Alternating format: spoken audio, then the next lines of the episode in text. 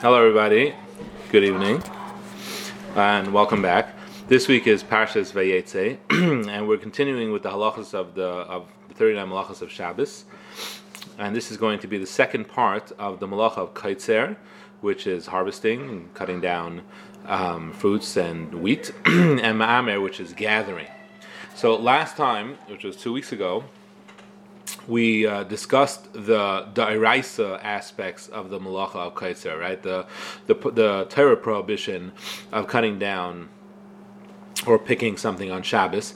Uh, but as we mentioned, the greater relevance of this malacha is, in a practical sense, is more the drabanan safeguards that Chazal instituted to prevent transgressing the malacha of kaitzer.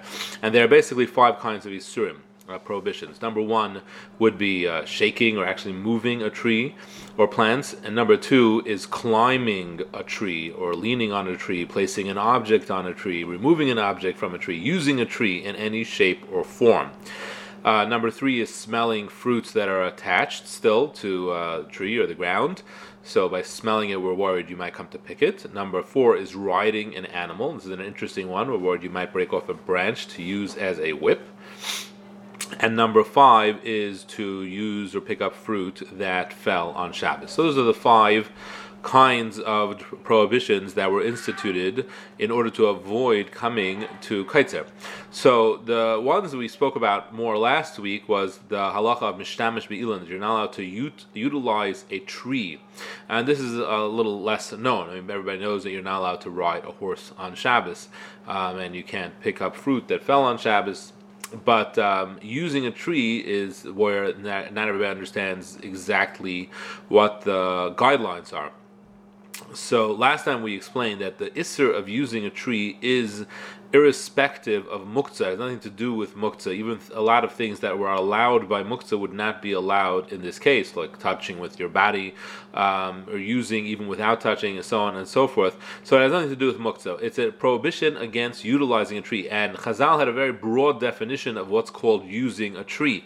It's not necessarily what we would call using a tree, because they included even removing something from a tree is also called using a tree. Okay, so uh, therefore you can't put something on a tree, you can't take something off a tree. If a ball got stuck in a tree, you can't knock it out. Uh, you can't hang up something or lean something against a tree. You can't lean a chair against a tree. You can't lean against a tree even without moving, even without your hands. So any form, shape of any kind of use usage of a tree is assur, as his, called the hishtamshus b'ilan. You're not allowed to use a tree, and this is all because of the drabanan of kaitzer. Now that's what we talked about last time. There are some leniencies, and that's what we're going to discuss this time. So, one leniency regarding sitting on a tree is that if the part you're sitting or standing on is less than nine inches or three tfachim, so it's less than nine inches from the ground, for example, a tree root, you are allowed to stand on that. It's just considered the ground. You can even sit on that. It's also just considered the ground. And likewise, you're allowed to lie on grass for the same reason, but there's also an additional reason when it comes to grass that this whole gzera, this whole isur drabanan of utilizing a tree was is not applicable to something soft and, sh- and short like uh, grass or like a, a, low plant or something like that. So th- those can be moved around, so you can sit on them or lie on them, and so on and so forth. Obviously, you can't uh, pull them up and you can't tear them out, even um, unintentionally. But the, you could you could move uh, sit on them.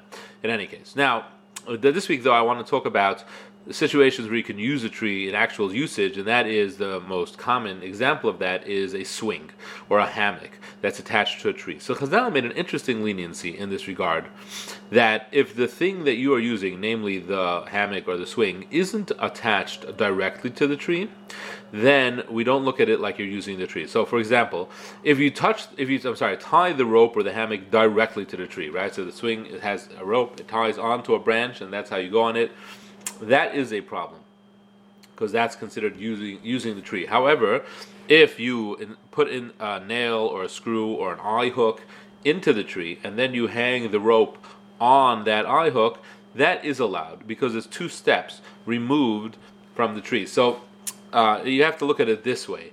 You have to look at it. Uh, my wife teaches it this way. You have to look at it one, two, and three. In other words, you have to be number three. So there has to be one thing attached to the tree, which would be the nail, a second thing which is attached to that, which is the swing, and then you could be number three. You can utilize thing number two. And the reason why Chazal were lenient was it's a leniency, but the concept is that they look at it then that you're not using the tree, you're using the nail right? So by using the swing, which is attached to the nail, so you're two removed, so to speak. There's a swing in between you, and there's a nail in between that and the tree. So therefore, we just look at it like you're using the nail, and we don't look at it like you're using the tree. However, you would not be allowed to hang a jacket or a sweater from a nail that's uh, coming out of a tree. That you would not be allowed to do because that would there's just one and two, the nail and then you using it by putting your jacket on it. Uh, if the jacket is hanging already on it, you can take something out of the jacket. That would be like the swing, because then there's one, the nail, two, the jacket, and three is you taking something out of the jacket. You get the idea. So you have to be able to count one, two, and three. There has to be able to be uh, something attached to the tree, something attached to that, and then you using that thing that is attached to the nail. Uh, someone asked me just recently, they have a swing that is more than one part. So think of it that you have uh, two ropes that are attached to the tree, and then the ropes are then attached to a metal ring, like as so. And then on that ring, there's another rope that goes down, and then the swing is on that. So you wanted to know can we look at the first rope, like the nail? Right? And then the ring is hanging on the nail, so then the swing would be mutar to use. And the answer is no, because we look at it as all like one big thing. And that's an important distinction to make when it comes to this. You can't make artificial twos and threes. It has to be an actual two different things doing two different thing, uh, two different uh, jobs. Like the nail uh, supports the swing, and then the swing swings. So uh, that's why we don't look at the swing as you know there's a rope and then there's the seat and each one is a third. We don't do that. Uh, what the, what, when something is just serving one purpose, it's one thing, and then you have the nail. That's the second thing, and then you're number three. So that's why you can. That's why that is permitted. So this this halacha is called has a name. It's called tzidei tzedadim, the side of a side.